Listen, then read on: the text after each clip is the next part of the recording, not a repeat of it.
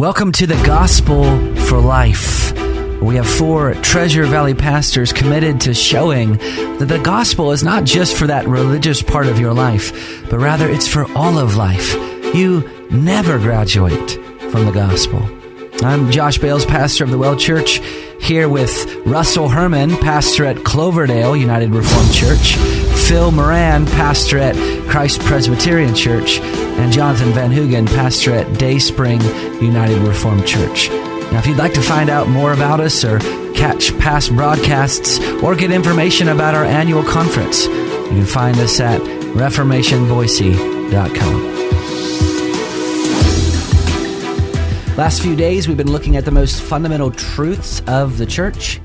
And it seems that it is always in the fundamentals that we make our first mistakes. Um, in high school, my wrestling coach uh, regularly preached to us the acrostic KISS. You're a coach. Have you ever used this acrostic with your kids? Yes. Keep it simple, stupid. Yeah, but we try not to call our athletes stupid. Do you, do you use a different S word? Keep it simple, silly.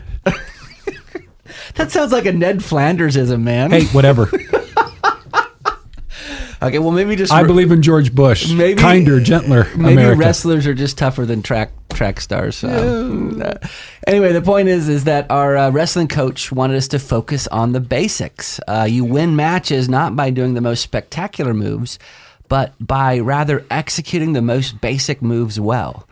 Likewise, the beloved Church of Christ needs to remember the basic fundamentals of the church. The world is constantly telling us that we need the bells and the whistles. We need the fog machines. We need the light shows. We need the lattes. We need the theater seating and the flashy sign out front and a billion other things in order to have a successful church. you were going to say something. I was. I showed self control. That's amazing. Uh, well, my church just spent a thousand dollars on a fog machine. Are you saying we ought to take it back? That darn thing was expensive. We need to have a talk after the show today. um, but to to think like that uh, betrays the very purpose of the church, which is to display the glory of God. Um, so he, he- here's the here's the issue today. Um, not all churches are aiming at that, at displaying the glory of God. So the question is is what should we be looking for if we're looking for a local church to call our home? What is the most essential mark of a local church without which it could not be considered a church at all? The book of, of Galatians is really about um, a church that was was struggling um, in a lot of significant ways. But I think if you just stripped away everything and just said, well, what was the fundamental issue? The fundamental issue is the gospel had been lost. And in essence, Paul is saying throughout, the gospel is essential. And if anybody comes and tries to do anything other than preach the gospel faithfully, let them be anathema. I mean, th- that that is where the church has to center is on the preaching of um, the gospel with all purity and power and, and precision. Um, and so, to me, it's the, what's central is the preached word, and that preached word has to be about the gospel, about the good news of Jesus Christ. Hmm. Yeah, you know the uh, the reformers, and and of course in the 16th century, and of course because they were seeking to reform the church according to the Word of God, uh, Calvin, Luther, Zwingli, um, and all the rest. Um, one of the things that they wrestled with is what makes a true church. What are- what are the marks that we should we should look for? And maybe I'm getting a little bit ahead ahead, but that's exactly where we're going. the, the, the first the first one is the true church is present where the word of God is preached and heard. yes. And they they went on from that and well I'll I'll hold up the the, the next ones but um is and and and just using the Bible a lot does not mean that the word of God is being preached. You can go into you can go into somebody and, and you can hear a teacher preacher who will use tons of Bible and yet not proclaim the central message. You know, Paul put it in a nutshell to the Corinthians I, I came among you determined to know nothing, to, to know nothing but Jesus Christ and Him crucified. That uh, the, the Word of God, when truly preached, um, as my homiletics uh, preaching professor said to me many, many years ago, that was, a gentleman, you weren't even born yet, I don't think. Well, uh, I was. yeah, you. Yeah, you were. Josh was a twinkle in his father's eye when when my preaching professor said to me Was that Moses? to our, to our class. Yeah, it was. Yeah, well, no, it was Joshua. I'm not that old. Um, the that a Christian sermon, the, the cross of Jesus is at the heart of every Christian sermon. In other words, it's about what God has done for us. Um, the, the gospel is always what God has done for us in Christ, what God has done for us that we could not do for ourselves to deliver us from bondage to sin and death. And so that's that's why uh, if if and there's there's many ways for the preaching and the teaching of the church to become human centered. Um, but is it human centered or is it God and gospel centered? Our calling is to preach the word, and to preach the word is to preach Christ. And I think what happens so often in the church today, and you guys can jump in here, is that you have a minister get up there and read a, a passage of scripture. And because they've read a passage of scripture, then the assumption is, well, they're preaching the word. So they read the word and then they go on and speak about everything else under the sun. And they, in essence, give a nice little talk, a good speech, um, but it's not preaching the word. It's really just that they read it yeah. and then said whatever they wanted to say. Yeah. That's, that's Well, I think I think that's the very thing that's assumed. I think that if a person walks into a church and they see somebody stand behind the pulpit with their Bible open, oh, that's preaching. So I check mark that box, and now I'm starting to look for those other secondary things Right. that um, I want for my preferences.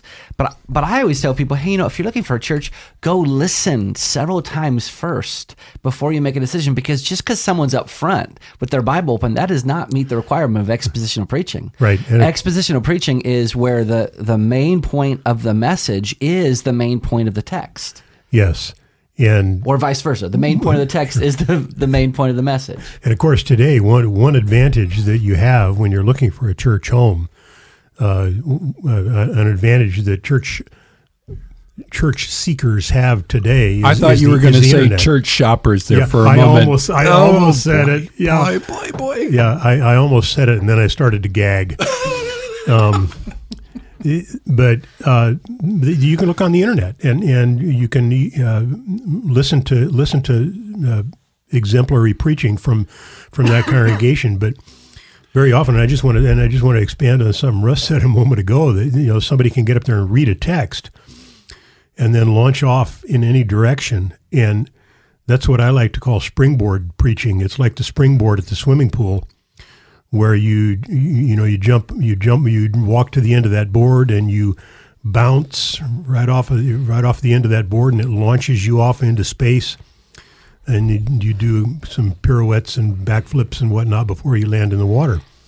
Uh, there's some unbiblical preaching that's a lot like that. The, the pastor can hit that text like a springboard and then just launch off into his own thoughts and ideas, and but is not expositing the text. And that's where you, you need to, as, uh, every Christian needs to develop listening skills. Is this preacher continuing in his message to unpack this text for me? And is is the entire message anchored in the text? And that doesn't mean you don't make application. Of course you do, because preaching is not just a Bible study. It, it's it's it's it's not just here's here's what it meant. It's also here's what it means right now, and here's how it applies in today's world. And um, so, but but that also the part about apply how here's how it applies in today's world. That also must be anchored directly in the text. I mean, I think when you're dealing with expository preaching, it's it's hard to sometimes know, but I think the rule of thumb is you should you should work through and, and say, okay, is the minister do I see his main points coming right out of the text? Mm-hmm. Um, do I see his examples? Do I I hear him constantly referring back to um, aspects of the text? Um, is it helpful for me to have my Bible open when he's preaching? And if the answer is no, then I think you need to have some serious questions because there should be moments throughout the sermon where the pastor is saying, and you see this in verse t- 2, you see this in verse 7. Go back and look at verse 9. And, and you can see that they're tethered to the word, that they're trying not to make any points that are outside of what the text is, is making as a point. Um, and, and so we believe in exegesis that what we're saying flows out of the text instead of eisegesis where we impose something on the text i can make any passage of scripture say what i want it to say Yeah. The point of an expository preacher is that they are compelled to say what the text says Yeah. that they've wrestled with what the word of god is saying so that they can communicate what the word is saying to their people And that's a challenge every week. And this is how Jesus exercises his lordship over the church. As the preacher is sitting in this study, is he saying, Well, I really want to go down this stream right here because this is my pet doctrine? Or, okay, well, this is what the word says. This is what I have to preach. And that's Yes. exactly how Jesus exercises his lordship over the church. Last week, Sunday, I was preaching the passage in Acts about Ananias and Sapphira. Well, that's not necessarily a, an enjoyable text to preach, Right. um, but it's a necessary text. It was necessary for me to hear in my study, Yes. and then it's necessary for my people to hear in my in my expository preaching of that text.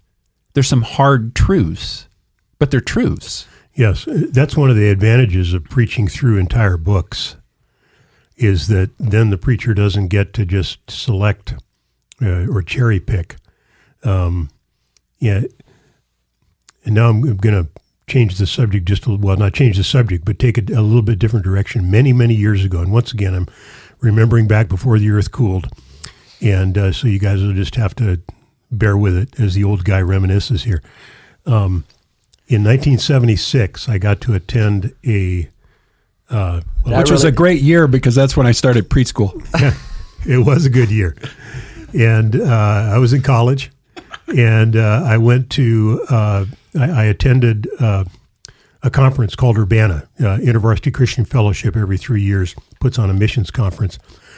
One of the speakers that year was a hero of mine, uh, John Stott, uh, the wonderful uh, English uh, pastor, preacher, Bible expositor, and uh, who's now with the Lord.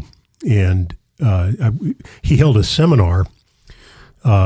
As a part of that, he, he he was he was doing Bible teaching every day at the conference, but he also held a seminar where where people could go and ask him questions. And uh, at this Q and A session, somebody asked him, Doctor Stott, how do you prepare one of your messages? And he said, Well, first, I read the text, and then I read it again. And then I read it again. And again and again and again and again and again and again and again until that text is so much a part of me. Okay, no more no more British fake British accent. Oh, come on. Yeah, I know, but he, I've, I've never forgotten that, and he was absolutely right on. That's how you prepare to preach. Yeah. Immerse yourself in the text until it just becomes a part of you. It's printed on your heart. Hmm. His book on homiletics, I think it's called Between Two Worlds, is priceless. Yeah. So if you ever want to read a text on homiletics, which I'm sure all of you want to do, um, Between Two Worlds, John Stott's is priceless. Two other books. Uh, John Piper wrote a book this last year called Expository Exaltation, and then Joel Beeke wrote a book called Reformed Preaching. Both those are really excellent books on preaching. Well, you've been listening to the Gospel for Life. We will continue this discussion tomorrow.